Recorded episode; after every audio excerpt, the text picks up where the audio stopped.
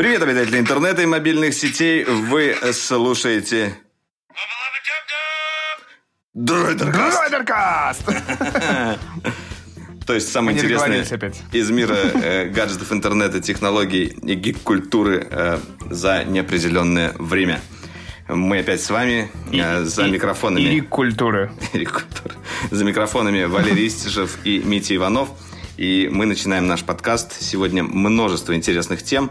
Э, давайте мы сейчас их частично назовем.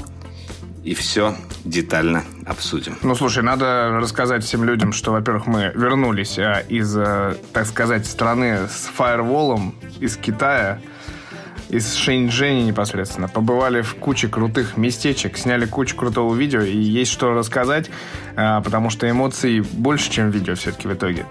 Вот, поэтому да. У нас там практически половина подкаста мы будем обсуждать именно шэньчжэньские приключения, вот, которые Но, должны были э... стать изначально гуанчжоуские. Да, но кроме этого, естественно, есть как бы мировые новости, кроме того, что мы съездили в Китай. Э, прошла э, большущая, э, самая большая на сегодняшний день игровая награда Game Awards две тысячи девятнадцать. И, кроме того, я поделюсь новостью, почему я перепрыгнул с Safari на браузер Chrome. Ну и об остальном, наверное, детально. Еще вышли несколько сериалов, которые я ждал. Точнее, один, и я его уже успел посмотреть. Погнали.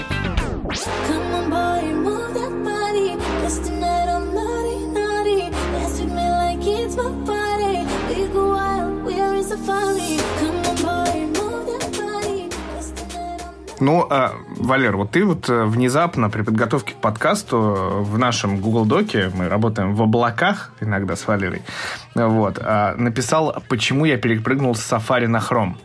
Так вот, вопрос, вопрос Валерию Истишеву из Любляны, так сказать. Скажите, пожалуйста, почему вы, известный фанат яблочного всего, внезапно перешли на зеленого робота хоть в таком, но виде? Да, рассказываю. Действительно, видишь, даже тебя смог заинтриговать чем-то, и я этому очень рад. В общем... Существует большая проблема с браузерами, особенно на ноутбуках, ну, то есть на портативных устройствах, потому что так или иначе все десктопные браузеры основные, они построены на движке Chromium, и это, с одной стороны, хорошо, с другой стороны, плохо то, что все браузеры, особенно если вы открываете большое количество вкладок, очень сильно высаживают ресурс ноутбука, и в том числе батарейка садится, включается охлаждение, куча памяти отжирается. Кто, кто так или иначе работает на ноутбуке, с этим знаком. И, как я, возможно, не закрывает старые вкладки.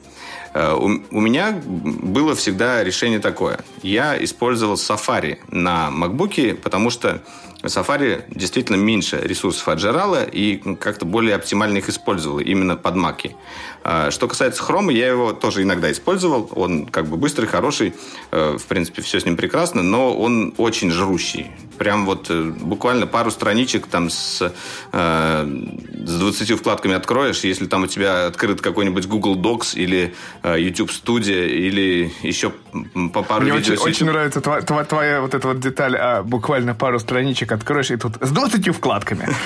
Нормально так, типа, работаем. У меня, типа, постоянно... Я просто добавлю, да, сразу, коль перебил, у меня примерно, типа, десять вкладок, и все равно, да, это чувствуется очень часто. Стандартный набор. Мой сетап, моя конфигурация — это, типа, десять забронированных вкладок, которые иногда еще весело вылетают, и надо, типа, через историю вытаскивать все эти вкладки. Так что, да, это боль постоянная, это и есть такое. Так вот, новость заключается в том, что Chrome обновился, и у него появилась одна очень любопытная фишка. Можно теперь замораживать вкладки. И вот эта штука включается, на самом деле, из команд... Ну, из как бы из строки поиска, не из командной строки. Просто нужно ввести определенную команду. Сейчас я скажу, какую, если вспомню. И как бы такая... И там можно будет выбрать несколько опций. Либо э, вкладки, когда вы в них не работаете, замораживаются, то есть они как бы не едят ресурсы, и когда вы к ним возвращаетесь, возможно, у вас как бы они, она отрефрешится, но зато она как бы не будет отжирать. И это прям вот огромное спасение. Я сейчас совершенно спокойно сижу. Э, сейчас вот посмотрю, сколько у меня вкладок открыто. ну, короче, наверное, порядка тридцати или даже сорока э, вкладок на хроме у меня открыто. Э, ноутбук чувствует себя совершенно нормально. Это MacBook Pro тринадцать на ай пять. Э, и он не шумит, не греется, и как бы все хорошо. Я совершенно спокойно между ними переключаюсь, и у меня даже вот они не рефрешатся. Э, короче говоря, я всем советую. Это отличное решение этой проблемы, которая уже давно существовала. Сейчас... Дайте мне момент, я ну, скажу. Я вот сейчас, да, вел, вел в, собственно, в Гугле, а в принципе там в две тысячи пятнадцатом году какие-то были решения, в две тысячи шестнадцатом году. Просто нужно нужную выбрать расширение, я так понимаю, да? Ну, вот э, раньше можно было э, делать это какими-то сторон, сторонними штуками, я старался ну, ими вот я не вижу, пользоваться. Ну, вот я вижу, да, расширения всякие, вот этот OneTap какие-то, еще что-то, разные как бы предлагает. Разные гиды разных лет предлагают разные, соответственно, э, решения. Я жду твоего да, но, сказать, но, совета. Да, но сейчас как бы появилось именно стоковое решение. В общем так, команда очень простая. Просто пишите в строке поиска Chrome, двоеточие, два слэша, Flex, и там уже будет вкладочка, которая называется Tab Freeze, и на ней можно выбрать, например, Enabled. И у вас, собственно, как бы будет заморозка включена. И там есть еще несколько опций. Можно сделать, чтобы они, например, не постоянно фризились, а через там, десять секунд каждые пятнадцать минут. В общем, это прям спасение. Это буквально так, такой немножечко э, лайфхак для тех, кто за этой новостью не следил. Я, я прямо обрадовался. Мне Игорь, кстати, подсказал это, и я, я прям счастлив.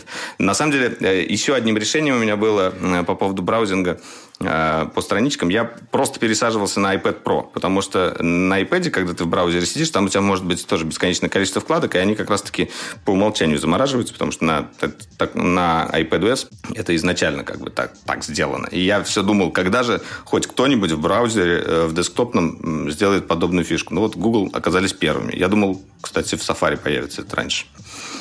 Вот. Ну ладно, давай уже переходить. Это здорово, но... Нет, это очень здорово, но я не могу пока этого найти. Серьезно?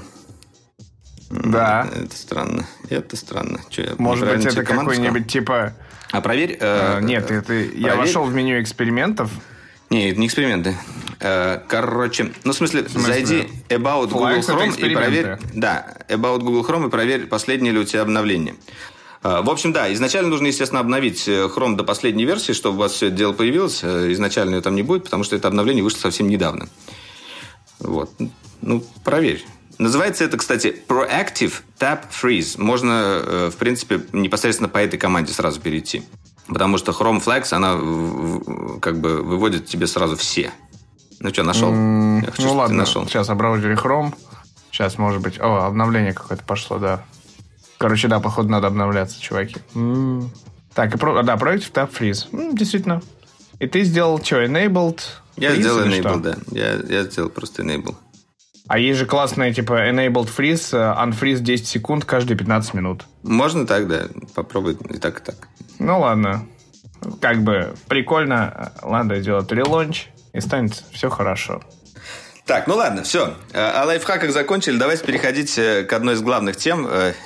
Про Китай мы поговорим попозже и более содержательно. А сейчас я хочу пробежаться все-таки по Game Awards две тысячи девятнадцать. И прежде чем мы поговорим о номинациях, кроме того, на самом мероприятии еще были показаны несколько новых тайтлов. Ну, как бы э, поговорим об одном, потому что меня лично очень впечатлил трейлер, и мне кажется, тебе он тоже понравился, когда я тебе показал его перед записью подкаста. Э, компания Microsoft, э, во-первых, показала нам, как будет выглядеть новый Xbox и как он будет называться Xbox Series X. В жаргоне уже в интернете начали его называть Xbox Sex. Сделали уже куча мемов, как это полагается. И действительно, Xbox будет выглядеть как коробка. Ну, как бы, как изначально и планировалось. Это параллелепипед, то есть прямоугольной формы. Немножечко такой, как бы, высокий. Но, в принципе, насколько я понял, именно по изображениям, не такой уж и большой. Кроме того... Да, я тебя сразу перебью. Да. Во-первых, есть такой ресурс, может быть, кто-то из наших подписчиков и постоянных слушателей знает такой ресурс, как The Onion, который выпустил гениальную штуку на эту тему, потому что Xbox, на самом деле, показал не коробку и не приставку, а рассказал о планах о возведении сорокаэтажного небоскреба в центре Нью-Йорка. Это к чему вот. Вообще? Ну, на самом деле, это просто... Не, это просто такой, типа, шу- шутка-мемасик. Просто The Onion, это... А, с него взя- взя- взя- взя- взялась... Как это сказать, господи? С него началось э, такое ин- информационное агентство «Панорама». То есть, это как бы ребята, которые делают фейк-ньюс. И очень смешно это обычно переворачивают. То есть, они реально вписали вот этот вот рендер Xbox в пейзаж Нью-Йорка. И получилось просто блестяще. Ну, не, на самом деле, там правильный параллелепипед. Черный, глянцевый, очень классный. Единственное, типа, что смущает, это прорезь для компакт-диска, которую надо как раз обсудить. Потому что физические носители... Все-таки в две тысячи двадцатом году, причем в конце две тысячи двадцатого года, когда выйдет Xbox, это уже известно, это все-таки как бы, ну, мы, мы же все-таки в целом-то, мы же за диджитал и за цифру. Вот, но рынок диктует такое, что диски покупают, видео с дисков смотрят, и, соответственно, надо было какой-то физический носитель иметь. Но, на мой взгляд, физический носитель в новом Xbox это все-таки некое... ограничение, так или иначе, потому что, ну, невозможно в игру вместить вот, вот в маленький диск. Все-таки. Ну, слушай, вот ну, Blu-ray вот этот многослойный, он, он... Сколько сейчас там максимальный объем? восемьдесят гигов, мне кажется? пятьдесят, по-моему. Ну, пятьдесят или восемьдесят, да. Ну, ну, все равно. На самом деле, я хочу сказать в сторону защиты именно физических носителей. Все-таки в них есть некоторые, как сказать... некоторые, вот, ну, консольность. Вот именно э, за счет физических носителей консоли являются именно теми, что они являются. Грубо говоря, этот диск ты можешь дать другу, он может поиграть. Этот диск ты можешь продать, его ты можешь обменять на какой-то другой. И да, понятно, что сейчас этим занимаются гораздо меньше людей, чем это было раньше, когда были картриджи, когда у нас, были, когда у нас было все на дисках, да, когда мы вообще из интернета еще, интернет-магазины еще не открылись. И как будто бы эта штука должна отмереть. Но мне кажется, хорошо, что такая опция до сих пор присутствует. Кроме того, так Так или иначе, хочется иногда посмотреть Blu-ray диск. Если у вас дома нет специального плеера, я думаю, что покупка специального плеера домой – это достаточно бесполезная покупка, потому что вы всегда можете взять PlayStation или Xbox, и у вас будет как бы консоль и еще и Blu-ray плеер. И, в принципе, стоить он будет столько же. А ну, еще как... есть Netflix. И вообще, я на самом деле недавно подумал, я недавно подумал, у меня дома это единственное устройство, которое в принципе способно читать диски. У меня нету больше. У меня нету компьютера с приводом, у меня нету отдельного плеера. И единственное, куда я могу засунуть хоть какой-то компакт-диск, это игровая консоль. И если и туда нельзя будет, то как бы вообще прощайте диски и прощай Blu-ray. А иногда хочется какие-то вещи покупать на Blu-ray чисто для коллекции, чтобы они у тебя лежали, пылились, и ты, не знаю, каким-нибудь декабрьским вечером сел, включил там, не знаю, «Звездные войны» старые. Включил Дроидер-шоу на компакт-диске. Подборочку. В общем, нет, да. на, на самом деле я типа... Да, ну, про физический носитель вот как бы обсудили, да. Мы все равно за... Я все равно за, за игры в цифре. Извините. Ну вот, но я не про то в большей степени. Я про э, то, что благодаря этому, в принципе, можно оценить масштабы э, Xbox. Потому что ровно по прорези, ну, типа, кто знает, э, размер компакт-диска, ди- диаметр компакт-диска, это двенадцать сантиметров плюс-минус. Но, mm-hmm. соответственно, прорезь чуть больше. И там, получается, ну, визуально видно, что примерно чуть больше, половина. Чем два, э, две, чуть, чуть больше, чем две прорези влезает в высоту. Соответственно, это в районе двадцати пяти, может быть, максимум тридцати сантиметров. А сверху, как бы, сечение вот этого э, кубика, именно параллелепипеда, это квадрат э, со стороны примерно либо двенадцать на двенадцать сантиметров, либо примерно пятнадцать на пятнадцать сантиметров. Еще сравниваем является, собственно, с размерами контроллера.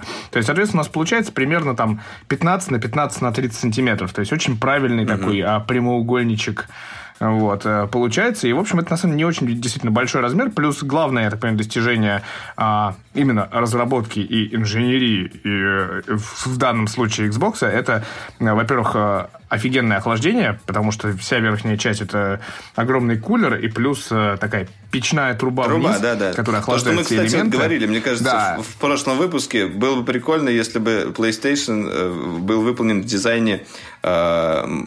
Нет, мы это говорили Mac в самолете. А, мы говорили в самолете, да. Ну, просто я как раз думал Со над тем, Mac что Pro. Было бы здорово, чтобы, да, был вот такой вот э, круглая турбина урна, э, и это была консоль. Потому что там, опять же, очень хорошо все с охлаждением.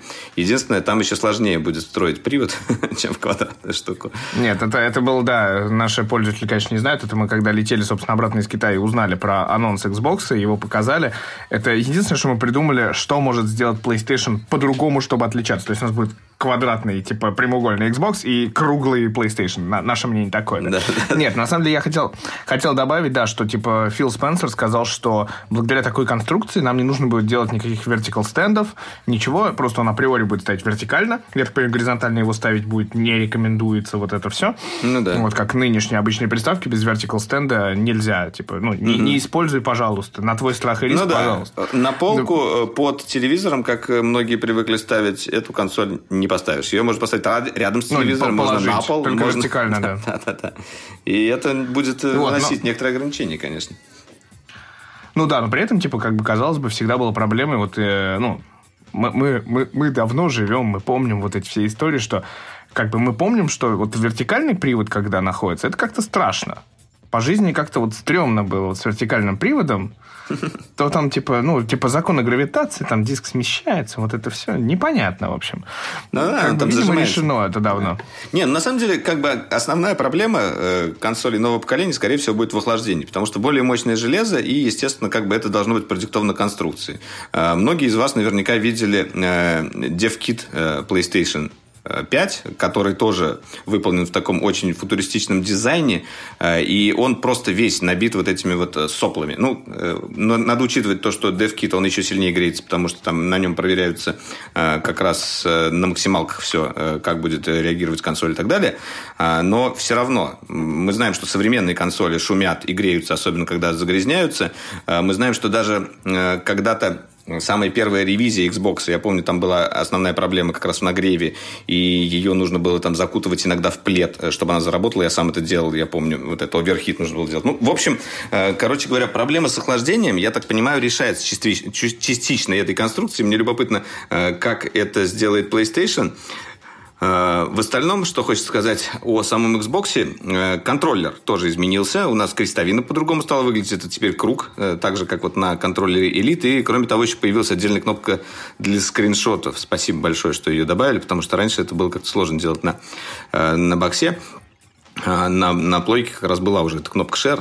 Можно было ее делать нормально. Вот. И, кроме того, еще есть такой, э, как бы, не слух, слух-догадка, что э, все-таки в этот раз э, Xbox будет больше, больше ПК, нежели консоль.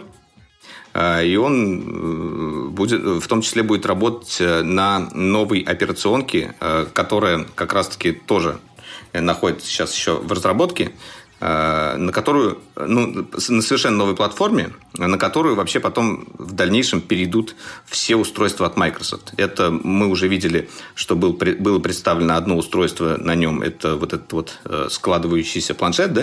Да, да, да. Windows X же, да, надо будет называться, если я ничего не путаю.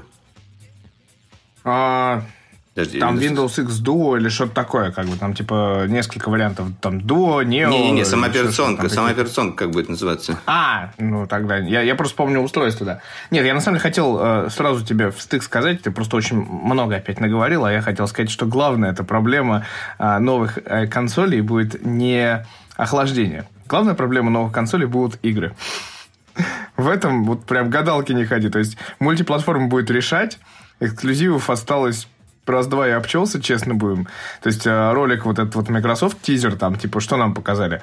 Хейла, Герзы, Фифу, внезапно Фифу. Привет. Это Electronic Arts, вы чё? Вот, ну, то есть, э, фокус на игры делается все-таки, скорее, конечно, мультиплатформенные. И не мне тебе говорить, фанату Destiny, об этом. Вот, ну, типа, всякие... Я думаю, что будет, будет конечно, жечь кросс-платформа. Чувствуется, что а, вот эти первые опыты именно в кросс-платформенном гейминге, они не должны пройти даром.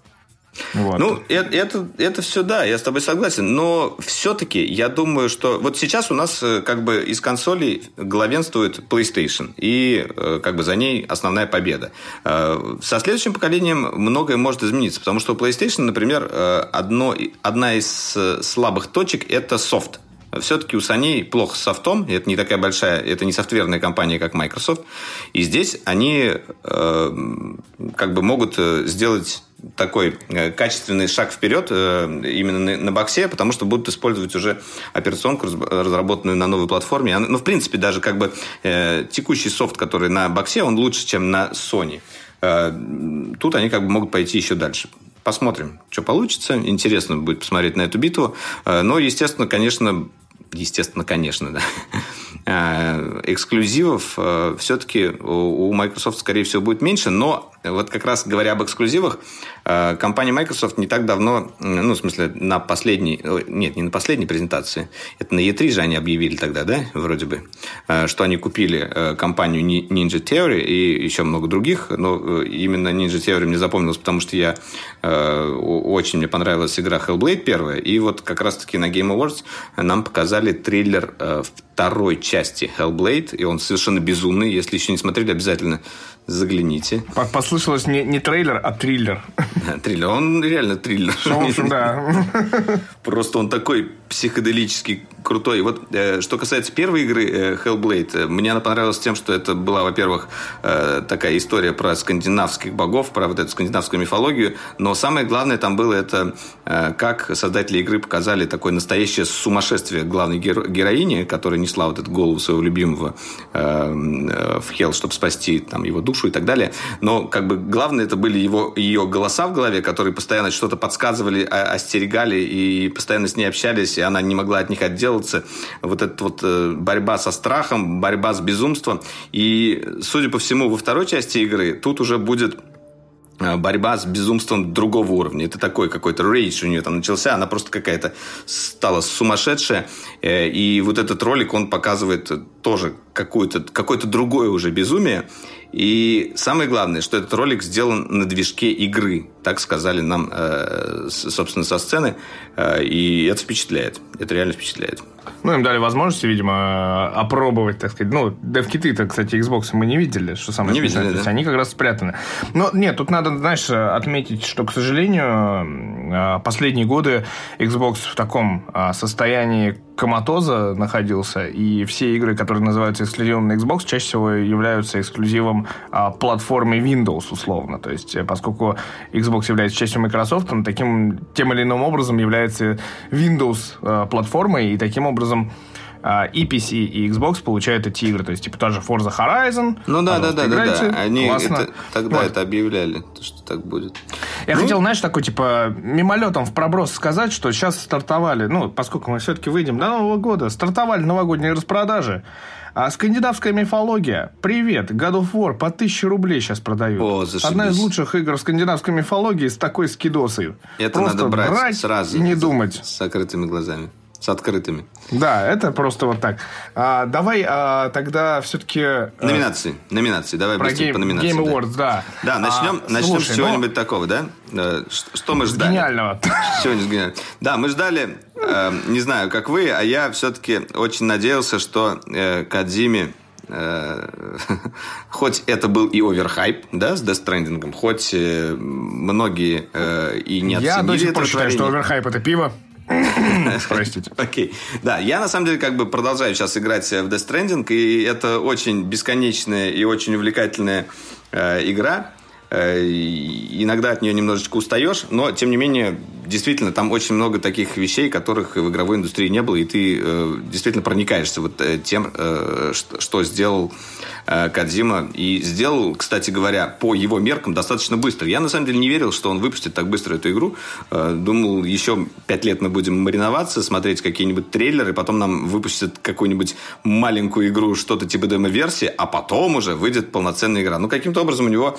Э, получилось собрать волю в кулак и сделать Death Stranding. И она получилась крутая. И за это Кодзиме дали премию лучшая режиссура.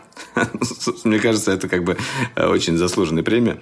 Это одна... на, на самом деле она была переназвана в гениальную режиссуру. Гениальную режиссуру. Мы-то знаем. Да-да-да. И да, там... премию включали. Ну, все же знают, что премия — это не только приз, как бы, но и типа что-то там, типа денежное, еще что-то. Там еще Cup Noodles был, альбом Виктора Цоя и что-нибудь еще. Дальше да. Я шутку не придумал, простите, и она достаточно тупая. Ладно, ну, на самом деле, там действительно очень хорошая режиссура и, и интересный сторилайн. Я еще не прошел, поэтому не могу сказать, как бы, другие премии, которые получила эта игра. Мэтту Миккельсону, например, дали за актерскую игру. Это тоже, я он считаю, Мэтт. заслуженно. Он да. Мэтт, он датчанин. Да, Мэтт. Мэтт, Мэтт. Да, Мэтт, Мэтт это Мэтт, Дэймон. Камон. Да, окей, простите. И еще за саундтрек дали Death Stranding. Ну, как бы, с этой игрой мы закончили. Все-таки... Переходим, наверное... Наверное, к... обидно быть Норманом Ридусом все-таки в этот момент, да? Ну, почему обидно? Ну, то, что не дали, что ли? Ну, ну во-первых, он, он был в номинации, а во-вторых, ты таскал, короче, кучу, там, триста килограммов всякой еды, вот, а, а дали Миккельсону. Слушай, ну, у Миккельсона там вот в игре все-таки более драматичная роль, она еще, я до конца как бы не знаю, но она уже раскрывается, и, и по-моему, даже уже за ту часть в игре, которую я его там видел, уже можно за это дать. Лучшая игра, не буду томить, это, ну, это Sekiro. Можно спорить сколько угодно, хорошо это или плохо. Я считаю, что это немножечко на грани, потому что, ну, не сказать, что там было что-то совершенно новое. Да, там очень крутая боевка, там очень крутые механики, именно вот сражения на японских мечах. Здорово, отличный левел-дизайн, как всегда у From Software, но, в принципе, я бы, наверное... Ну, вот другие номинаты, я, на самом деле, не во все играл, вот также и на игру года номинировался. Слушай, ну, давай, давай, давай не перескакивать. Я, я бы сказал тут, знаешь, что Sekiro — это просто true-хардкорная игра, э, внезапно в этом году вышедшая, то есть, когда у нас э, все ушло в жесткую казуальщину и... миром правит Fortnite, пи би джи и все прочее, сессионки, и плюс ко всему там, ну, м- много чего происходит. И когда есть какие-то там ограничения из-за э, эл гэ бэ тэ кью пи эй плюс сообществ, там, не знаю, темы экологичности, еще чего-нибудь, отцов и детей. Sekiro — это такой, типа, глоток свежего воздуха и глоток классического гейминга, который, собственно, в итоге оценили. Оценили двумя наградами. Это игра года и лучшая приключенческая игра сразу. Mm-hmm, вот, да, то да, есть да. Это как бы адвенчура. То есть жанр, жанрово тоже она, типа, лучшая была признана.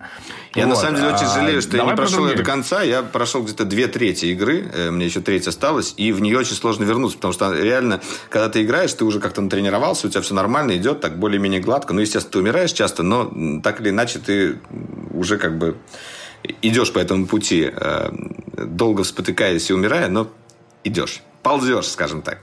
Ну, стандартно да. для From, From Software как бы. Да, а но, но, вот... Вот, но вот супер сложно туда вернуться, понимаешь? Я переключился на другие игры, и я боюсь, что я так и не допройду, и будет обидно. Это вот. Называется низкий порог вхождения. А я бы, знаешь, заметил вот такую вот вещь, вот, вот эту вот номинацию «Лучшая поддер... поддерживаемая игра», где взял Fortnite, но дальше идет «Лучшая поддержка сообщества», где берет Destiny два.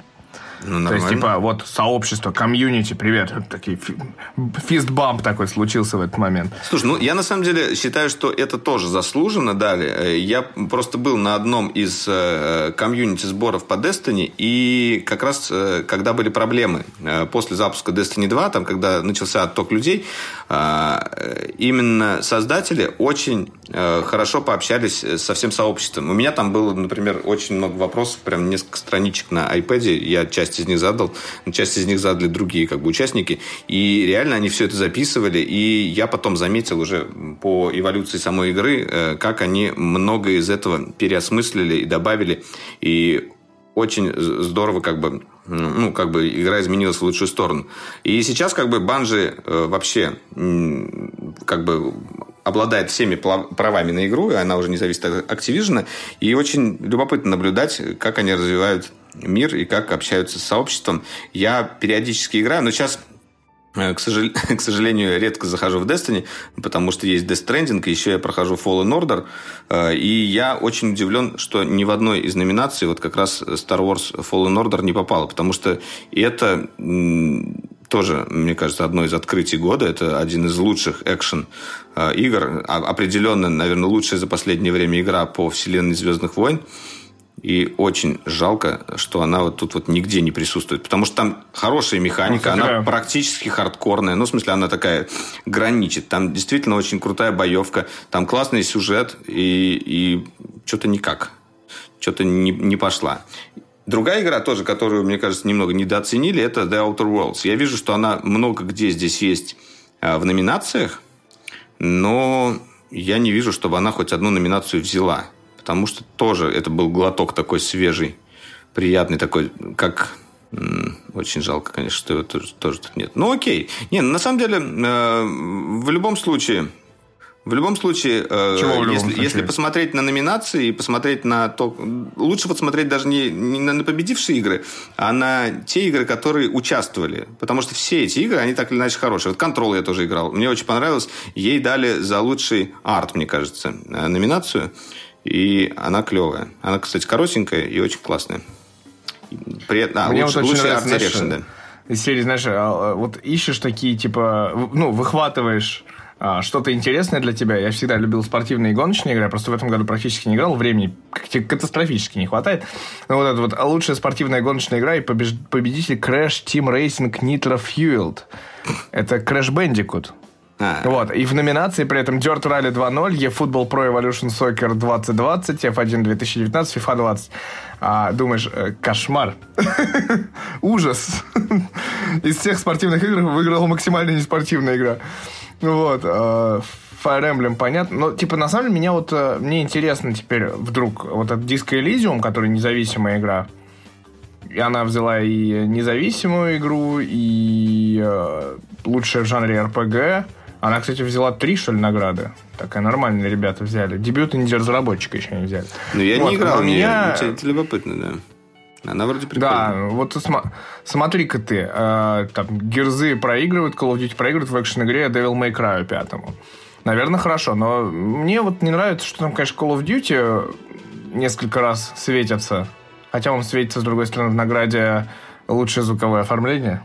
То есть, как пушки стреляют. Ну, как пушки стреляют, наверное... как топают, как там пыль летит. Ну, я... Да, но, но на самом деле... Но при этом, типа, вот я вижу лучшая мобильная игра Call of Duty Mobile, о которой мне сказали примерно все. Я mm. ее так пока что не попробовал, но чувствую, что надо попробовать, потому что там вроде как все хорошо, и все прикольно, и все здорово, и весело. Вот. Ну да, вот, для мобильной она хорошая. Тот самый гейминг, который... Ну вот. Мне даже какая-то реклама показывали несколько раз, и я такой прям, блин, надо качать, надо качать. Но они вовремя ее выпустили, когда вот, в принципе, уже э, потребность именно в мультиплеерных мобильных играх сейчас велика, да, народ рубится там Fortnite, пабг и, э, и аналоги, и вот вышла колда, и я так понимаю, что она очень хорошо собирает, и очень хорошо в нее играют, хотя я сам... не фанат последней части колды, мне не нравится вот это искажение фактов. Я не говорю, что там правильно, что ее там запрещали. Нет, там, там, уже, там просто там, там перебор с... Ну, там есть просто лютое передергивание, потому что мы играли тогда, что-то в уборе остался, и мы включили, и ты, ну, во-первых, тебя не цепляет сюжет совершенно, не, независимо от того, типа, там, русский ты не русский, но, типа, он, не, он, он странный. Вот. А дальше, типа, ну, я, я дальше уж не знаю, там, наверное, совсем уже как бы клюку пошла. Вот, ну, ну, ну все равно, ну, это, это просто стрельба и все. Самый большой скандал был вот это то, что, типа, дорогу смерти там построили русские, хотя ее строили вроде как даже американцы. Ну, и, короче, там много вот этих вот таких э, перебрасываний фактов, и зачем это нужно было делать, я вообще не понимаю. Ну, это какой-то бред, я не знаю. Если как бы у... создателей была цель именно настроить как-то против России и исказить факты, то как бы они ее добились. Но просто сама, сама игра, насколько я понимаю, вот э, у меня знакомые играют именно в мультиплеер, она очень крутая в плане мультиплеера, в, в плане механик, но зачем делать вот эту вот всю херню? Как бы без этого вообще никак я нельзя. Понимаю, что что нужен был скандал для пиара. Так или иначе, это... я думаю, что игра так или иначе просто базовая колда, которая, собственно, вот как тебе и говорят, что типа все играют ради э, мультиплеера, и как это всегда и было. Типа, ну, да, синглплеер да. В колде это всегда такая грань. Ну, то, то мы помнишь, помним, как стреляли в космосе там из УЗИ и Калашниковых. Вот, это пропиздергивание фактов там и пере, пере, ну, как бы, передергивание физики, как бы там было. Поэтому. Нет, мне на самом деле, типа, выводы по. Game Awards, если так вот внешне быстренько посмотреть, к сожалению, такие, что игр не очень много. Ну, то есть, типа, действительно, игр как-то маловато стало. И, и тем более ценных игр маловато стало. Вот, ну, ну слушай, это, ну, это вот затишье перед новым поколением, вот, возможно. А из этих игр а, абсолютно точно, ну вот, если бы я говорил, во что поиграть, из того, что я так или иначе посмотрел или хочу поиграть, это вот Control, Death Stranding, Outer Worlds, Sekiro, Resident Evil мне очень многие рекламировали, говорят, тоже очень крутая. Astral Chain вот я начал играть на свитче, она тоже клевая.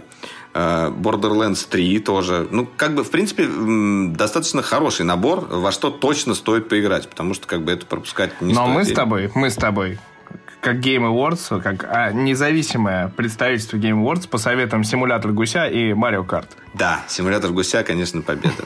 На самом деле, Симулятор Гуся скоро выйдет для PlayStation. И, мне кажется, на ПК он есть или нет? Мне кажется, на ПК, наверное, он изначально был, да?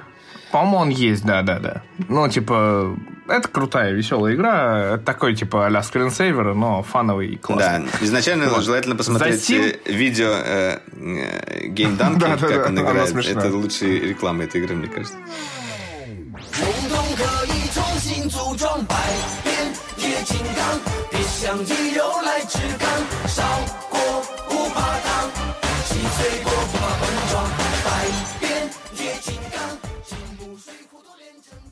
Так, ну, за сим прощаемся с этой темой. Обсудили игрушки не за, не, неожиданно в начале практически.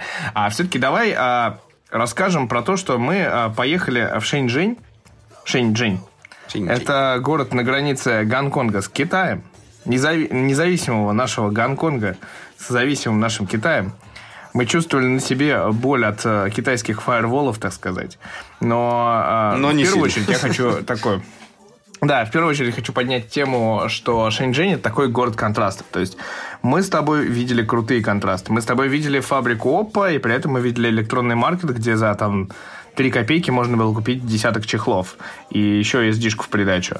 А мы с тобой видели... И миллион поддельных AirPods. Крутой... AirPods и... Да, миллион поддельных AirPods и, и настоящие AirPods. Мы с тобой видели красные фрибадзе. Мы с тобой видели...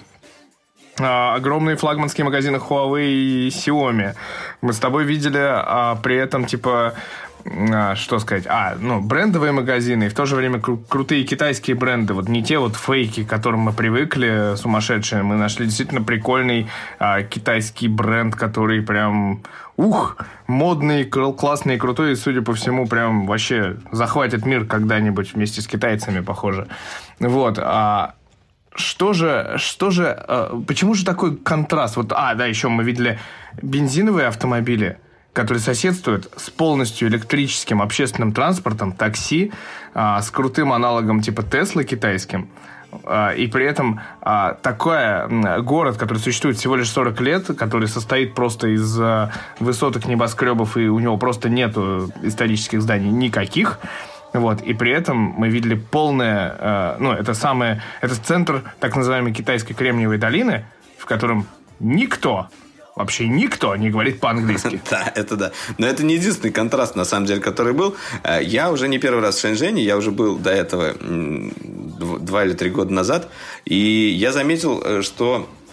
Даже за этот короткий срок город изменился. Тогда я приехал, я удивился, как много там было электрических велосипедов. Они все там ездили, они убрали там все мопеды и так далее, чтобы они там не дымили.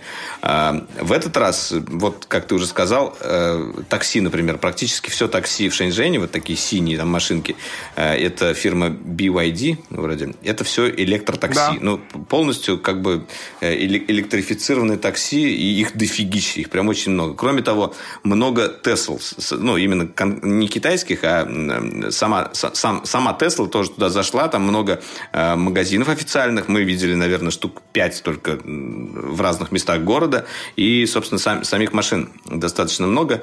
Сколько мы там с тобой, мы же играли в игру Tesla, мы, ну, где-то... Ну, больше двадцати мы точно посчитали. Больше двадцати мы то, то, точно увидели, да, хотя гуляли не так уж и много. Э, вот, и, собственно, контраст для меня был немножечко в другом, э, кроме знаний языка, языка. Мне еще очень понравилось, когда мы приехали вот в этот бизнес-квартал. Ну, там вообще, на самом деле, весь город выглядит немного как бизнес-квартал, потому что он весь усеян высотками. Но это, значит, из... это квартал на квартале кварталом да. погоняет скорее. То есть, типа, потому что, ну, надо для понимания наших слушателей рассказать, что, в принципе, все расстояния это измеряются несколькими километрами. То есть, отъехать от нашего отеля, который был прямо рядом с границей уже... Китая с Гонконгом, грубо говоря, а, но отъехать куда-либо, допустим, где главная сейчас штаб-квартира ОППО находится, это три-четыре километра. Вот. Потом какие-то, типа, главные парки в городе... три-четыре километра. тридцать четыре километра. Нет, три-четыре километра, это я имею в виду, где мы сидели вот в этой кукурузине. Это же главный офис ОППО там.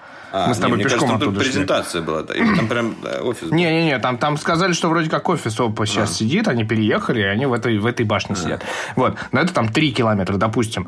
Другой вопрос, что типа вся жизнь, какие-то тусовки, крутые ресторанчики, это типа одиннадцать километров. А, первый день мы ели тоже типа как бы в центре города, но это одиннадцать километров. Электронный маркет у нас, от нас был восемнадцать километров. То есть это мы в пределах Москвы, думаю, у нас тут вся Москва типа порядка там тридцать километров. Я не знаю, сколько она там увеличилась с Новой Москвой. Ну, типа, тридцать километров. А тут город, которому сорок лет, а ну, он да, типа, да. стирается на тридцаточку, на сорок километров легко. Город здоровенный. И это, конечно, поражает. И, кроме того... И он, типа, главное, такими райончиками. Небольшие да. дома, потом, хоп, небоскребы, там, пять штук. Да, из-за того, что он проектировался уже, по сути, в наше время, мы особо там не заметили пробок. Хотя жители там, на минуточку, там, семь миллионов, что ли, если не больше. Да, да. Большой мегаполис. Вот. Один из районов, да, в котором мы были, где был как раз построен вот этот флагманский большой магазин ОППО. Это он чем-то напомнил немножко Акихабару в Японии, но такой на минималках. Ну, там немножко, раз... я бы сказал. Да, там очень много как раз вот этих вот рынков странных цифровых и миллион Apple Store. Я, я думаю, мы с тобой поддельных... видели просто... Ре... Мы... Мы просто видели реально э, офлайновую версию Алиэкспресса. Да. Вот, Я да, вот сейчас там, это понял. Там, там просто куча магазинов Apple Store выполнены как в дизайне Apple Store с такими же столами примерно. Они маленькие, разные и, ну, естественно, все неофициальные. Э, множество магазинов Huawei, множество магазинов Oppo э, и Xiaomi. В общем, но мы решили найти прям самые... Кстати, знаешь, знаешь что я внезапно понял? Ага. Что мы э, видели магазины Oppo, но не видели магазины Realme, Vivo, ну, то есть других Vivo видели, Vivo холдинга би би кей, OnePlus. Vivo видели, мы заходили даже в него. Даже несколько я видел. Да? Да. Ну, э, самое интересное, да, мы решили найти настоящий официальный магазин Xiaomi, э, и выяснилось, что в Шэньчжэне находится, оказывается, самый главный флагманский магазин, который площадью шестьсот пятьдесят квадратных метров, который делали те же примерно люди, что и Apple Store на пятой авеню стеклянный. В общем, интересный магазин, там все дешево и много всего, огромный ассортимент, можно сразу все покупать. Мы даже сняли об этом отдельное видео, так что подписывайтесь на канал Droider, не пропустите, мне кажется, будет интересно. И кроме того, что самое смешное, напротив него построен тоже новый магазин флагманский от Huawei, и он еще больше, он э, выполнен тоже в очень интересном дизайне, чем-то напоминает Apple Store вот этого нового поколения. Там есть специальная э, зона огромная для обучения с большущим экраном э, и скамеечками, где мы когда там находились, там э, э, учили пользоваться камерой, насколько я понял, как фотографируют, ну, какие-то минимальные знания. Добавил, то же самое, вот, такие... Я бы добавил сразу, тебя, прости, перебил, а по поводу того, что вот... Э... Условно, вот ты сказал, что Xiaomi строил человек, который занимался дизайном Apple Store, а, но все-таки Huawei, а по дизайну, мне кажется, это вот такой, типа, если бы было, были офлайновые Google Store, это был бы скорее Huawei, потому что вот это вот а, обтянутые колонны и стены войлоком вот этим, да, это прям чисто, мне кажется, гугловская тема. Тут серый войлок, да, клевый да. такой. Ой, Очень, очень красиво сделано и очень такие материалы приятные. Прям вот хочется трогать эти колонны, трогать стены. И здорово, да. Вот, вот, но, но при этом вот тут как раз я испытал самый большой контраст от Китая. Когда мы прошлись там буквально какие-то там двести метров... Нет, ты, раска- ты расскажи... Нет, ты... Нет, не двести метров. Во-первых, история банальная в том, что мы узнали, что есть Xiaomi флагманский магазин. Мы подошли к нему и не поверили, что это шестьсот пятьдесят метров. Я, я реально потом ходила с этой эй ар-рулеткой на Huawei на своем, типа, и мерил примерные масштабы этого магазина, прикидывал, насколько это правда. Вот. Но у нас была другая точка, которую нам скинул некто Борис Веденский. и сказал, что там находится флагманский магазин. Мы смотрим, а там три минуты на такси и десять минут пешком. Ну, мы и пошли. Валера писал да, мужественно да, да. таймлапсы, и у него затекла рука. Просто вот, это а на самом деле смешно. Нет, погоди, погоди. Это, это было смешно. Мы нашли новость, то, что открылся большой флагманский магазин. А, нигде адрес его вообще найти невозможно. Google картами, когда ты пользуешься, естественно, он не находит. Потому что Google карты там, в принципе, как бы, они вроде как работают, но не все находит то, что нам нужно. Нужно вейпу карты, наверное, было включить. А, и... скинули тоже Баряну, чтобы он там поресечил, и он нашел нам в Foursquare адрес этого флагманского магазина. Мы дали этот адрес таксисту, приехали туда и нашли этот магазин, но подумали, что это но не, не тот. Поверили. Да, не поверили. И да. пошли на ту точку, которая была, собственно, на карте. Шли мы где-то минут десять, наверное, да. Да, минут, может, десять или семь минут шли. Я все это время снимал э, таймлэпс. Думал, сейчас будет так эффектно, как мы дойдем до магазина. Э, в итоге мы э, прошли э, вот этот район высоток э, со старбаксами, с э, дорогими офисами и крутыми какими-то флагманскими магазинами. Э, и, и с, с магазинами всякой одежды там. И, ну, в общем, с премиумом мы прошли и попали в район как, каких-то трущоб непонятных, где... континентального э, Китая такого, да. Да, где белье там сушатся э, на улице, где с- сидят какие-то подозрительные личности, смотрят на тебя косо, э, сами одетые в трикошки такие странные. Ну, о- о- очень подозрительный район, и он буквально в двух шагах был от этого бизнес-района. Э, и вот, вот это вот действительно контраст. Я думаю, блин, нифига себе. Вот как так вот? Вроде как вот буквально отошли на два шага и, и получая вот такой вот Китай. Хотя, в принципе, город новый, но все-таки там есть некоторые... Нет, там сам, самое интересное было, что реально мы пришли вот именно на ту точку, там была какая-то высотка с огромными синими дверями для выпуска грузового транспорта. Да, в итоге, короче говоря... это, как предполагался, магазин Xiaomi. В итоге, если будете в Шэньчжэне, примерно, скорее всего, вам Foursquare подскажет, где это, в каком районе, но точка будет неверная. Мы вернулись к тому магазину. Ориентируйтесь по флагманскому магазину Huawei, по куче крутых магазинов. Там, кстати, да, лайфхак вам от Droider. Очень крутой манговый, типа милкшейк, чай, не знаю, как это все-таки правильно называется, то ли сырный чай, то ли что. Небольшая, очень классная кафешка, где какие-то сумасшедшие сладости, сэндвичи и крутые напиточки. Да, это прям один из самых вкусных напитков, которые я вообще на самом деле пил, безалкогольных. Какая-то очень классная штука. Там прям из свежих фруктов они делают э, такой типа смузи, я не знаю, что-то, сока. Э, и добавляют туда какую-то белую субстанцию, что-то типа молочное, наверное. И все это вместе очень вкусно. Пьется. Да, и ну, в, в общем, гла... да, а при этом еще, еще второй лайфхак от Droider, потому что мы предварительно созвонились с Валерой и примерно два часа обсуждали, какие мы идиоты, что не скупили весь магазин Xiaomi примерно, потому что а, там хочется покупать все, но ты себя каждый раз останавливаешь, а потом приезжаешь в Москву, смотришь цены, смотришь ассортимент российских магазинов и думаешь, какой же я был дурак. Вот, да. Поэтому, как бы, если уж так сложилось и вы оказались в Шэньчжэне, не скупитесь, покупайте индукционную плиту. Это дешевле, да. Там мало а того, что лампы. Цены дешевые, там еще есть эм, скидки.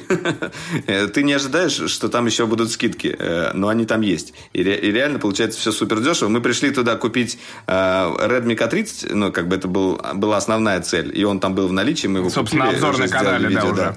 Да. Но кроме этого, я еще там целую сумку накупил, и Митя тоже накупил себе гаджетов.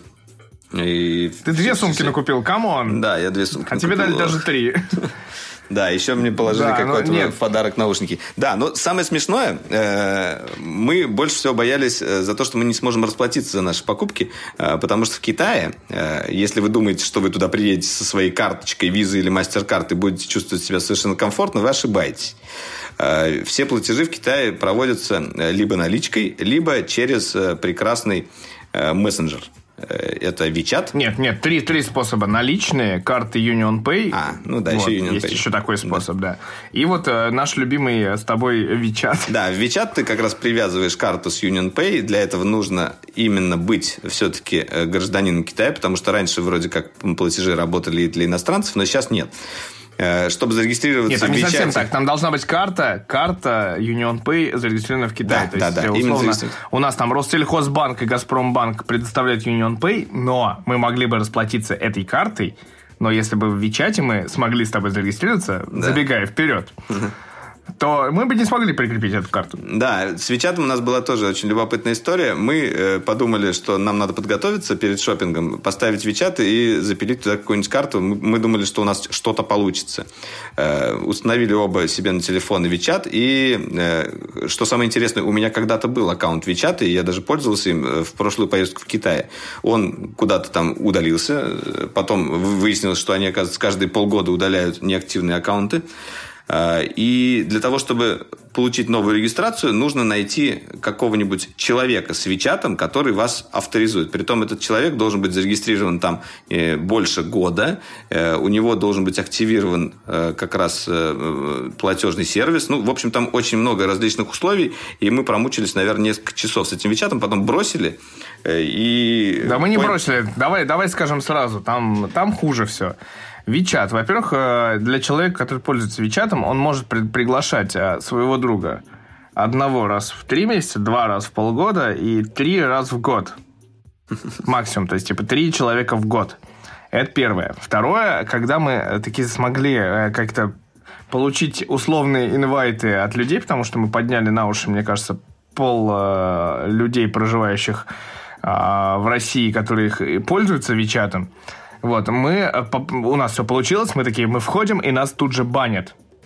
И как выяснилось, типа, примерно половина нашей айтишной тусовочки уже в курсе этой ситуации, они нас троллили таким образом. Типа, они продолжили, потому что Валера в Фейсбуке писал: ребята, у кого есть WeChat, помогайте, давайте, сейчас справимся. В общем, мы страдали, потому что после блокировки ты можешь себя разблокировать только новым инвайтом человека, когда ты указываешь его номер телефона, если у него есть WeChat. Вот. А закончилось все это тем, что нам э, в итоге люди, которые пользуются WeChat, сказали: а, ребята, вы знаете, что вы можете... Ну, а зачем вам это надо? Мы такие: ну вот, чтобы, типа, Union... чтобы карту оплаты подключить, чтобы платить смогли. А нам говорят: а вы сможете подключить только Union Pay э, китайский, местный, китайский. Да. У вас же, наверное, нету. Мы такие: спасибо. Спасибо.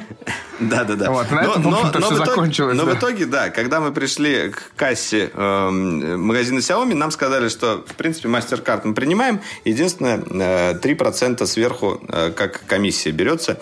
И, и, как выяснилось, в каких-то крупных магазинах, э, либо в магазинах одежды, либо в торговых центрах, э, и в том же магазине э, Huawei везде карты принимают. Ну, в смысле, как везде. Вот именно в таких больших местах. Э, в принципе, у них считыватель есть. Иногда бывает комиссия, иногда ее нет. Так что, в принципе, где-то можно расплатиться картой, но не везде. И, конечно, с WeChat там открываются совершенно другие возможности. Например, там есть вендинговые машины, на которых вообще нет никакого отверстия для денег или для карты, для чего-то. Там просто стоит ку ар код. Ты должен как бы считать этот ку ар код с помощью WeChat и прямо уже внутри из интерфейса самого мессенджера выбрать себе товар и оплатить. В принципе, наверное, это удобно и это интересно, но, к сожалению, вот именно какой-то личный опыт у нас не получилось... Я бы не сказал, что это личный опыт. Я бы сказал, порог вхождения тут слишком жестокий. Порог вхождения, да, слишком высокий. И вот по рукам. Мы, естественно, в Китае еще решили найти крафтовое пиво. Митя нагуглил там крафтовую пивоварню, именно прям пивоварню с тапрумом. Можно мы... я сразу по болью поделюсь? Я как раз сегодня хотел это сказать. Дело в том, что вот опять же близость к Гонконгу, она творит страшные вещи, потому что ты открываешь наше любимое приложение Untap, которым мы пользуемся в части пива, чтобы отмечать его. И есть там штука такая, называется Verified Venues, то есть это ближайшие подтвержденные локации. То есть там те локации, где тебе нальют вкусное крафтовое пиво, вот, возможно, будет указана цена, и ты будешь даже знать, что ты пьешь. Вот. И вот в Шэньчжэне ты открываешь, мы нашли ровно одну э, бар-пивоварню и ти-брюри. Э, спасибо им за то, что они... А, они нас, безусловно, поймут. Э, спасибо им за то, что они с помощью WeChat оплатили наше пиво, потому что мы пришли чуть раньше. Вот, да, там было закрыто. Единственное, что WeChat работал, это этот вендинговый аппарат, который стоял на входе, и там было как раз крафтовое пивко в баночках. И нас дев, девушка согласилась оплатить с помощью своего WeChat, а мы ей наличкой отдали. Вот это единственный способ. По-любому ей кэшбэк упал, мне кажется. По-любому, по-любому. Вот, но да, это главное, при этом, типа, это единственное, по сути, место, потому что, а, ну, это единственное место именно в Шэньчжэне, где можно попить крафтовое пиво, потому что это прям варка, то есть там стоят а, полутора тонки, там стоит дробилка солода, все-все-все, а, что нужно а, для варки пива. В то же время есть барная стойка, есть второй этаж, где можно просто качественно попить а, пиво. К сожалению, мы вот именно а, в атмосфере бара этого не побывали, потому что мы были там слишком рано, и потом пошли пить чай. Ну да, да, да. Очень долго и, и страшно. Но это совсем другая история. Да, вот, ну, на но... самом деле, да, как бы то пивко, которое мы попробовали Подожди. в баночках, ну что, да, извини. Нет, пивко в баночках было неплохим. Я не про это. Я про то, что следующая проблема, что ты видишь в этих вот локациях на дистанции семьдесят пять километров. А семьдесят пять километров для Шэньчжэня это очень много, потому что ты видишь весь Гонконг.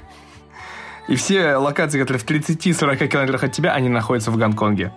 И в Гонконге ситуация с крафтовым пивом просто прямо перпендикулярная Шэньчжэню. И туда как бы хочется ехать только пить пиво, потому что, ну, не секрет, что туда приезжает а, австралийское, новозеландское пиво, куча, почти вся Азия там. Там есть а, микелеровские бары и все прочее. Поэтому как бы... И мы попали в такую ситуацию, когда вроде хочется пить пиво, а, а вот выехать за границу, э, так сказать, Китая с однократным въездом сложновато. И, конечно, это была проблемка для нас. Ну да, с, с этим не срослось, но зато э, Китай знаменит своим чаем. Я, например, большой э, любитель чая, и я вот завез как раз, э, за, за, завлек Митю и Риту, девочку из оппо, э, в рынок э, э, чайный. И мы там э, попробовали порядка где-то восьми или девяти видов различных э, чаев, накупили кучу всего. Очень смешно проходило общение. По три-четыре заварки каждого. Да. Очень смешно проходило общение непосредственно с владельцем этой лавки, ну, или с продавцом, который нам все это заваривал. Э, мы писали в Google Translate у себя на русском, показывали ему иероглифы, а он писал у себя э, в виде иероглифов и показывал нам на английском.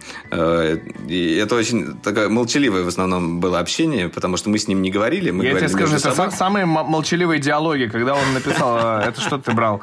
Не андибайча, что-то ты взял такое, ну, типа, более-менее, не тигуанин? Тигуанин, наверное, был. Да, мне кажется, это когда... Да, это колодец дракона знаменитый, когда человек просто долго улыбается... Это спор чаепития. Да, а, вот, и в этот момент, когда мы попросили тигуани, они подают потом два-три версии, выбирай на вкус и на цену, которую ты можешь и готов потратить. И человек начинает улыбаться и медленно набирает что-то в гугле, ну или там где-то в переводчике, и потом так Валера отошел, а он такой типа, это из моего родного города, и улыбается, так очень мило. Вот, но это было самое молчаливое общение, при этом типа очень смешное. Да, ну, кстати, будьте, если как бы захотите идти на чайный рынок и пробовать много чаев, будьте готовы к тому, что можно получить передоз чая. И он выражается в не очень приятных ощущениях. Мы допились до такого хорошего состояния, но если пить прям совсем много и пробовать, то можно там до блевашек на самом деле напиться, потому что там очень много содержится кофеина, он очень сильно тонизирует, и если как бы будет переизбыток, нас, нас так немножко трясло после этого чаепития, у нас было куча энергии, а, ну как бы если бы еще побольше попили, то скорее всего нас, нам бы было просто плохо.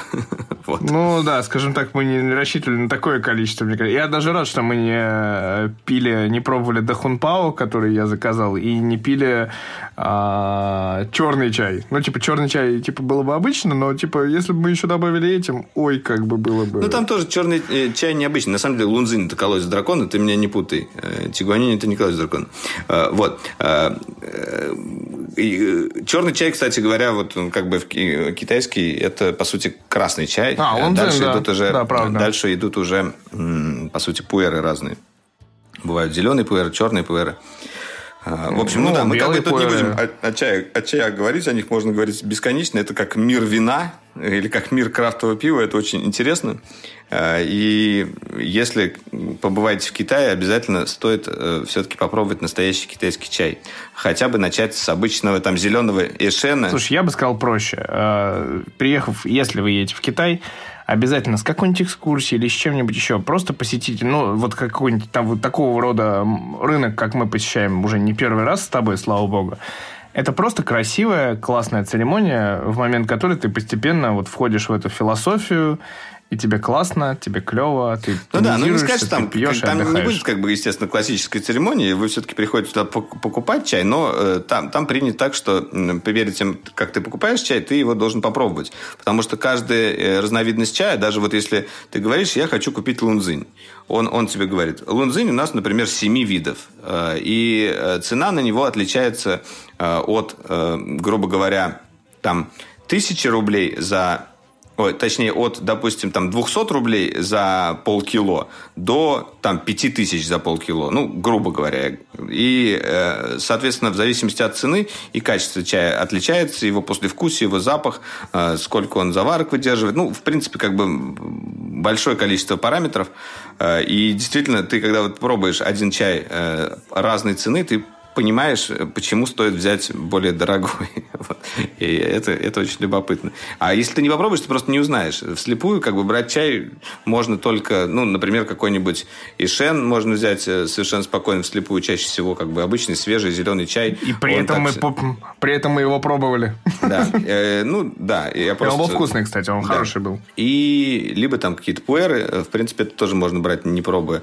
Э, ну, те же, те же улуны, они тоже часто бывают бывают хорошие, когда ты просто берешь там в коробках или что-то, потому что вот такой вот ферментированный чай, он хранится дольше. Но если брать зеленый, то лучше брать, естественно, свежие. И ближе, ближе к весне. Его еще называют весенний чай. Ну, ладно. Короче, про чай мы тут, это уже совсем... куда-то не в ту степь, да, углубились. Чего у нас осталось? Я, я, я предлагаю немножечко обсудить с тобой нашу с тобой, а, не знаю, как это сказать, джанк-тему с блайндбоксами. А, да, о, это было, это было, конечно, это все-таки прикольно. Да, на самом вот, деле, в общем, а, это, это история, которая нас напомни, нам напомнила э, больше Японию, да. Мы немножко японщины тоже нашли в Китае. Давай, рассказывай, как. А, дело в том, что, да, типа, есть такие вещи, наверняка вы видели и слышали, и, в общем, как бы в России это не секрет. Такая штука, как блайндбоксы или blind collections, это всякие всевозможные наборы небольших игрушечек, которые поставляются в пакетиках э, непрозрачных или коробочках непрозрачных. Э, и, допустим, там есть коллекция, не знаю, на пять разных котов. Наша любимая тема. Вот. И ты случайным образом выбираешь вот эту коробочку и думаешь, и надеешься, что тебе попадется тот, которого ты выбрал. Или там ты, не знаю, собираешь всю эту коллекцию этих котов. Вот. Ну, в общем, на самом деле нас похватило это, сподвигло. Мы пришли в магазин, нам что-то там понравилось, потому что он какой-то такой, типа, аутентичный и забавный сувенирка была.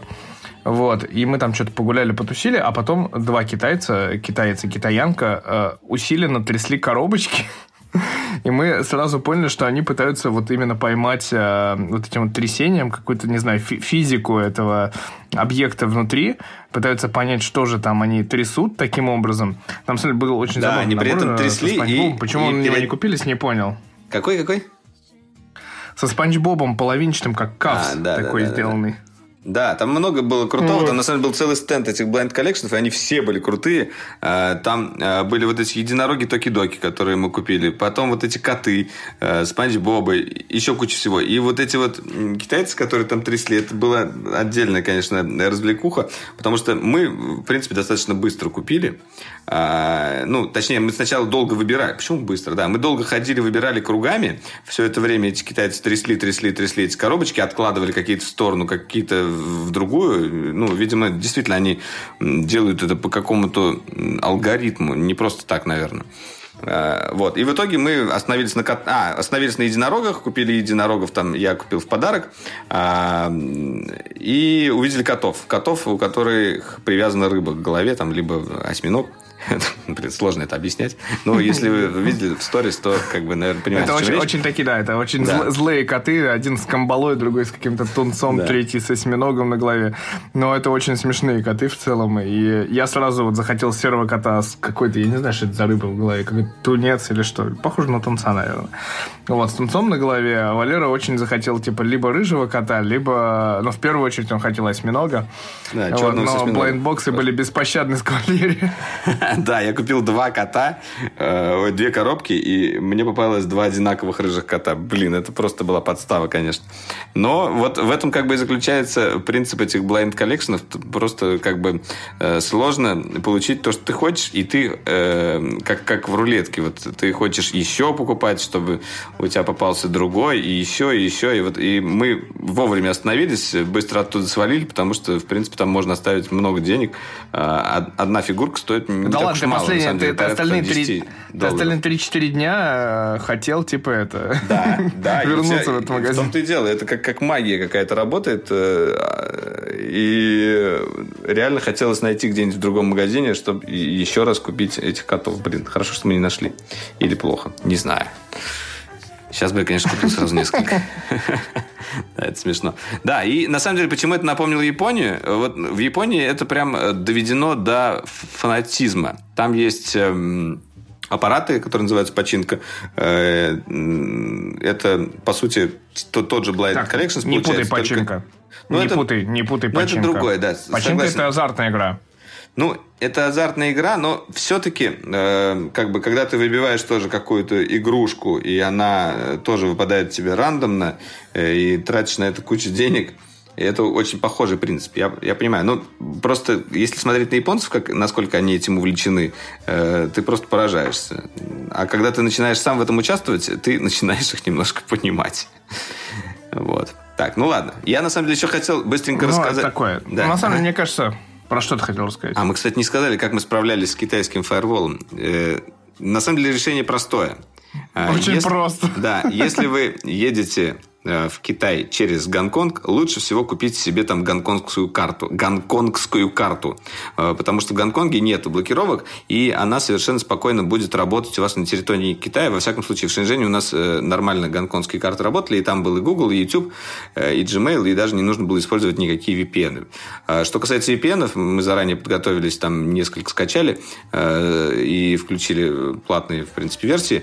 Я так и не смог ни один завести, потому что их заранее тоже нужно нужно включить, желательно, потому что когда ты уже находишься в Китае и используешь местный интернет с фаерволом, ви пи эн может просто не активироваться. Но это все зависит еще от того, какой ви пи эн, потому что некоторые из них заблокированы, некоторые нет. И периодически, наверное, их становится все меньше.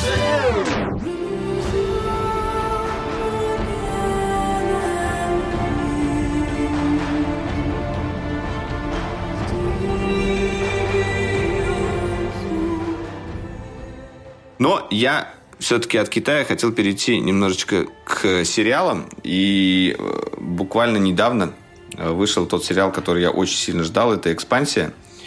И я его просто вот сразу так быстро посмотрел. Целый сезон вышел на Amazon Prime Video. Это сериал, sci-fi сериал космический по книгам Джеймса Кори.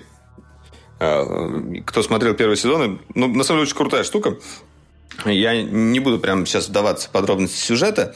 Буквально обрисую. Я, я не помню, мы обсуждали ее в подкасте или нет? Не помню, честно, тоже. Ну, на самом деле, там как бы рассказывается о будущем. Достаточно, ну, как бы достаточно далеком, когда уже Земля развилась до такого уровня, что они полетели на Марс, колонизировали его, и как бы из, из Марса получилась уже как бы отдельная раса людей, по сути, марсиан, которые занимаются тем, что делают терраформирование планеты, то есть превращают его именно в зеленую планету с воздухом и с растениями. Это не быстрый процесс, там на это уйдет несколько поколений, но между Марсом и Землей существует некоторая вражда. Кроме того, есть еще люди, которые уже непосредственно рождаются в космосе на поясе астероидов. На поясе астероидов происходит в основном добыча различных ресурсов для Марса и для Земли. И этот пояс астероидов, он как бы является, по сути, таким, такой колонией,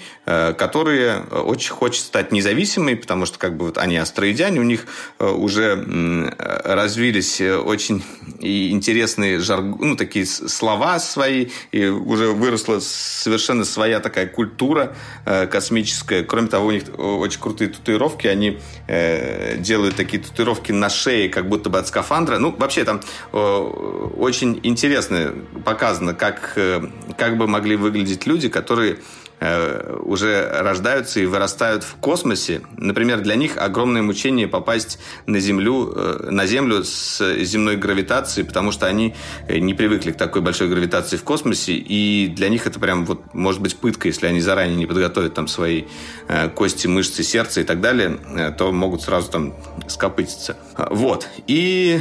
это как бы сеттинг, да? Грубо говоря, мир такой происходит, и там внутри происходят различные интересные события. Я не буду, наверное, ничего об этом рассказывать, все это может быть спойлерами, но для тех, кто любит именно sci-fi такой космический, этот сериал, я думаю, обязательно зайдет. Я очень ждал как раз последнего сезона.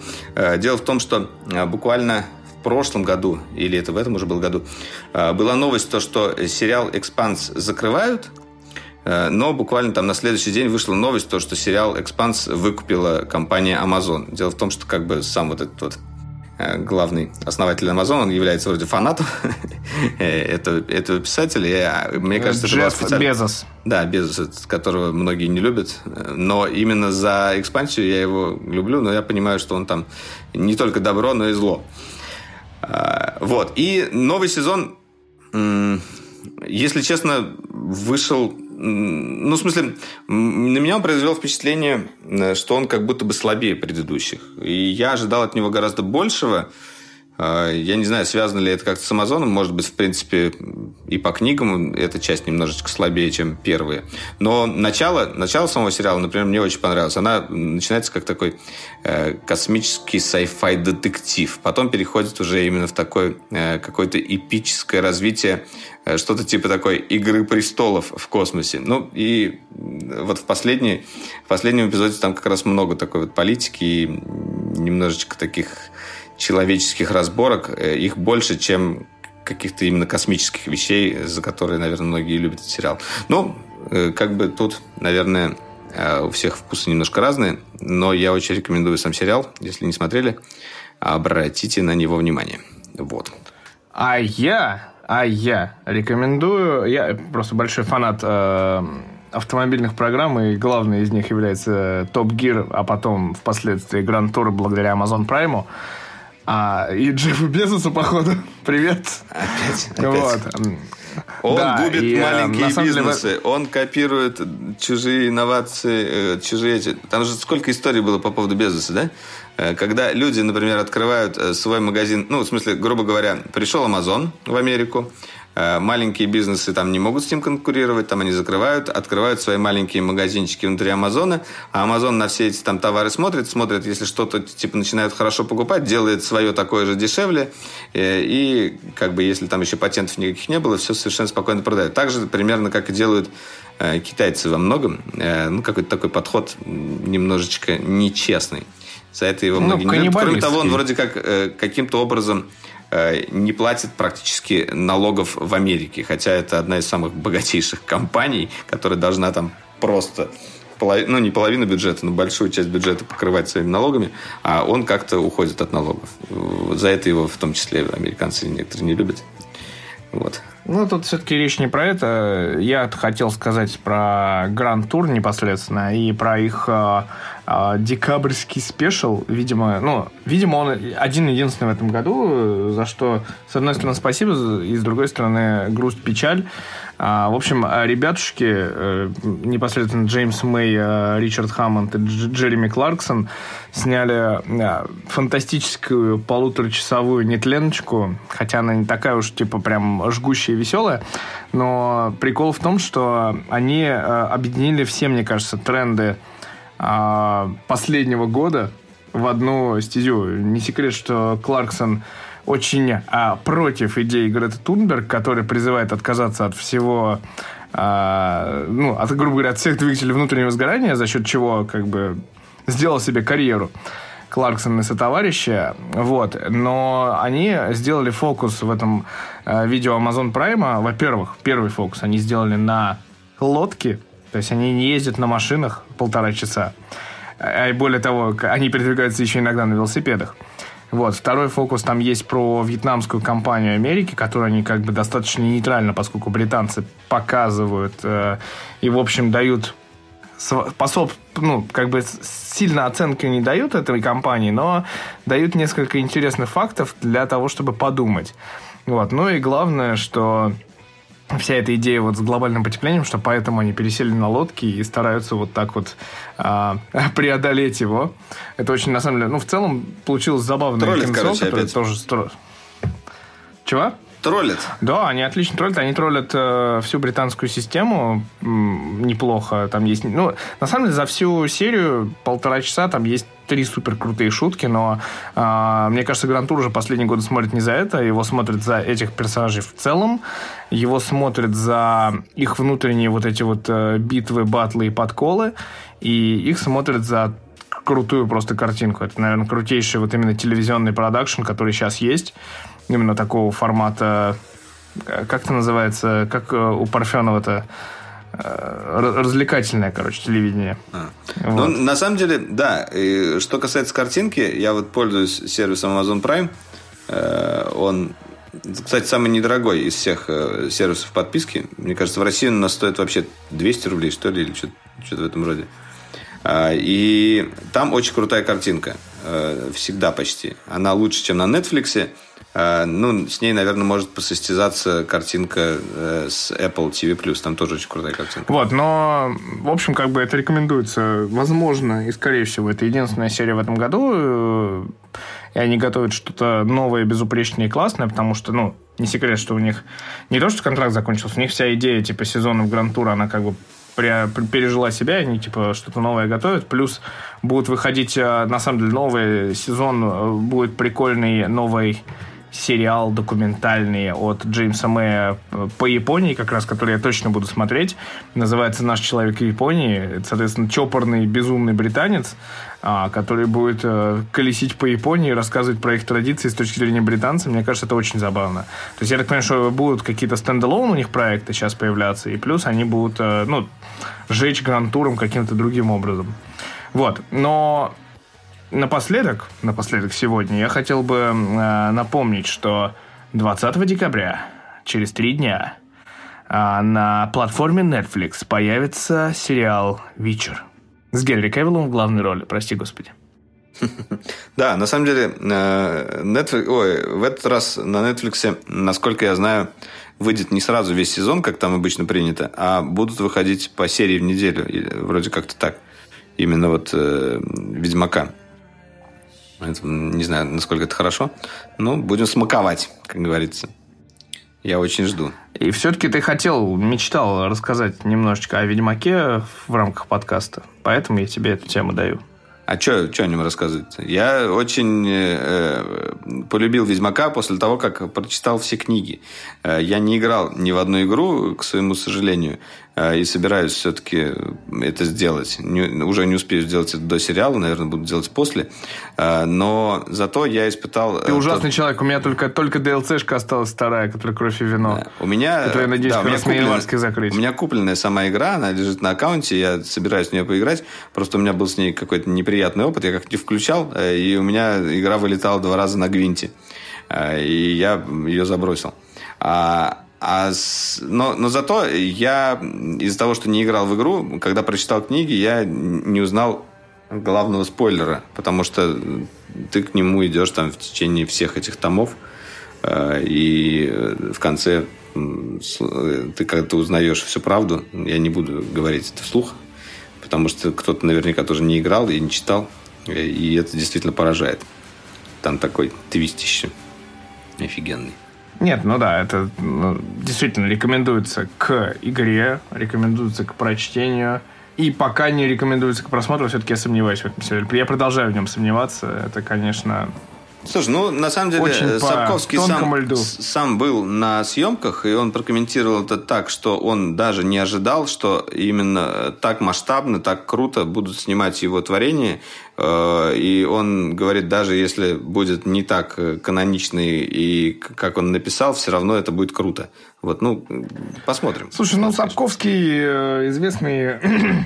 Не хочу обижать человека, но известный лох э, в истории вообще как бы фэнтези-миров, потому что он в свое время типа там из серии... Здесь известный лох написал продал... одну из самых лучших э, фэнтези э, этих саг. Да, и продал права на нее э, какому-то нелепому си ди Projekt'у за десять тысяч долларов, и, и все. То есть там без каких-либо дополнительных там вложений. Они потом, они потом уже переговор, передоговорились, и в итоге он что-то там с этого получает, но изначально, да, это была смешная ситуация. Да, ну как бы и теперь... Он не вот верил просто в проект э, именно игровой изначально. Думал, что это будет фигня, и они ему обещали изначально роялти с продаж. Он от этого отказался и говорит, лучше дайте мне столько-то денег и делать, что хотите.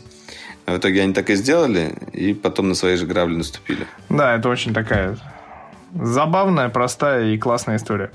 Вот. А, ну и напоследок, совсем уж напоследок, вы дождались. Вы ждали этого, мои любимые люди, которые дослушают подкаст до конца. Пиво недели, которого нету, на самом деле, сегодня. Ну, то есть, э, за неделю, поскольку мы отчаянно бились с китайской действительностью, в том числе, а плюс, ну, в России как-то затишье перед Новым годом. Вот, и, в общем, пиво недели мы решили сделать такое, полуновогоднюю позицию.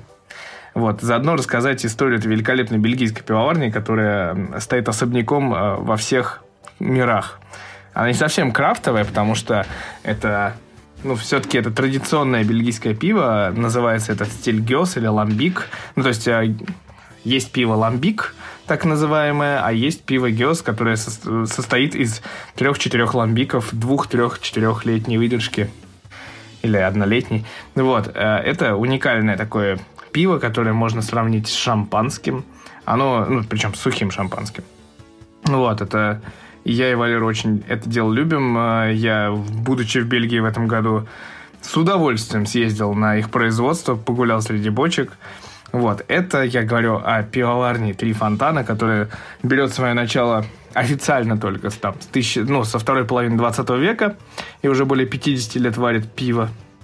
Вот, на основе ламбиков. Ну, кто знает, наверное, вы все видели, допустим, А, пиво от пивоварни Линдеманс, простенькие гё, ламбики как раз. Так вот эти ламбики они используют в своих вишневых сортах и малиновых сортах, когда именно приходит время бленда, так сказать, купажирования вот этих вот нескольких видов.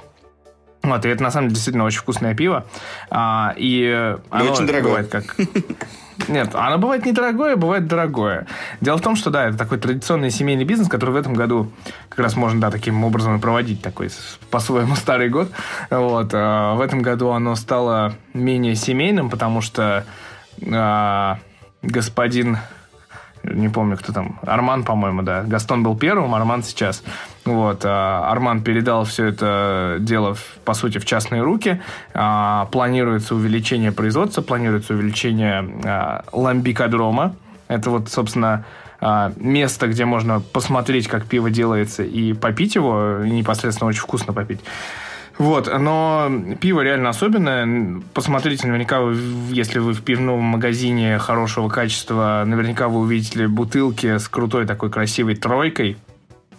Цифрой три именно. Вот, и это очень вкусное пиво. Да, не тройка лошадей. Вот, очень вкусное пиво, которое можно найти, там, бутылку ноль семьдесят пять, она как бутылка шампанское, то есть сверху будет мюзле, корковая пробка обязательно. Вот, и есть, соответственно, просто обыкновенные гёзы, есть крики, то есть вишневое пиво, есть у них уже, если подороже брать, это Арман Гастон, это а, гёз, созданный только из ламбиков, созданных именно пивоварней «Три фонтана», а не купленными какими-то внешними. Вот, есть фрамбуаз, это малина, есть великолепная вещь под названием «Амаш», это смесь вишни и малины. Есть Golden Blend, это уже, знаешь, на совсем дорогие пошел вещи. А Маш, это который там в районе трех-четырех тысяч бутылка будет стоить, ну и так далее. То есть там повышение цены зависит от стиля, от э, идеи, от заложенного в него свойств. Но э, самое лучшее, что я там пил, это прям совсем отдельные позиции, которые можно купить там в нескольких местах в Москве, и то в открытом виде, и в Бельгии тоже в открытом виде, прямо на производстве. Это, конечно, либо винтажи, которые, то есть пиво, которое годами хранится. Это пиво, которое хранится двадцать лет. Официально. Вот. То есть это гарантийный. Это совсем уже мир вина такой, да. Пиво, пиво, мир, да. Вина. А, а второе, да, что можно попить, допустим, пиво там с добавлением кислой вишни, с добавлением э, голубики, черники, с добавлением еще каких-то сумасшедших ягод. И вот э, в самых крутых позициях э, количество ягод получается там примерно шестьсот-семьсот грамм на литр. То есть это вот такая вот плотность ягод сумасшедшая. И при этом вкус, ну это как бы... И при этом это пиво. Это самое главное, наверное, для нас. Вот, в общем, я очень рекомендую, если вы а, хотите как-то необычно встретить Новый год, а, замените вот ваше шампанское, хотя бы... замените вашу вдову Клико на, на три фонтана, скажем так. Да, и это как бы поможет вам а, исправить, возможно, может быть, ход времени как-то изменить. Вот, ну, в общем, как бы какой-нибудь клевый гёс или какой-нибудь клевый крик, это, это вкусно. Это определенно класс, вкусно. Прям захотелось сейчас три фонтана.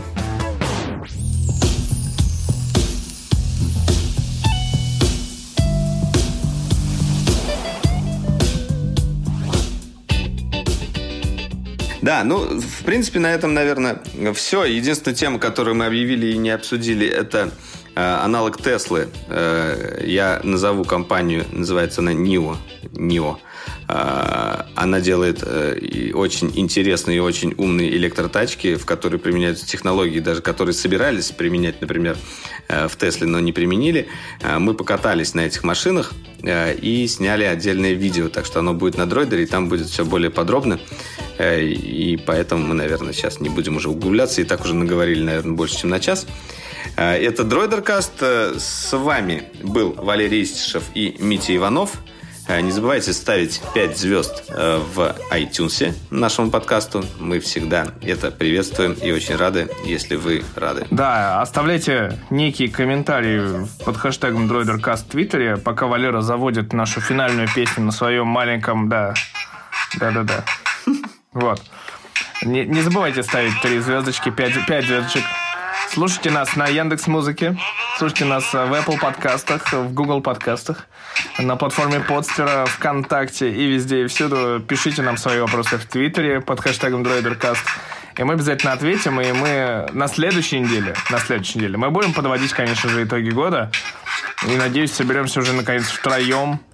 Заставим одного мальчика, не знаю, в наручниках его доставим и попробуем. Ты, конечно, надежда, надежда это хорошо, но я не уверен, что так будет, но постараемся.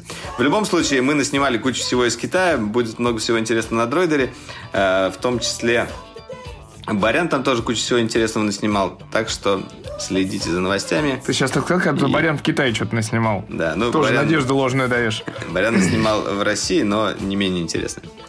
В общем, друзья, до встречи в будущем. Всем пока!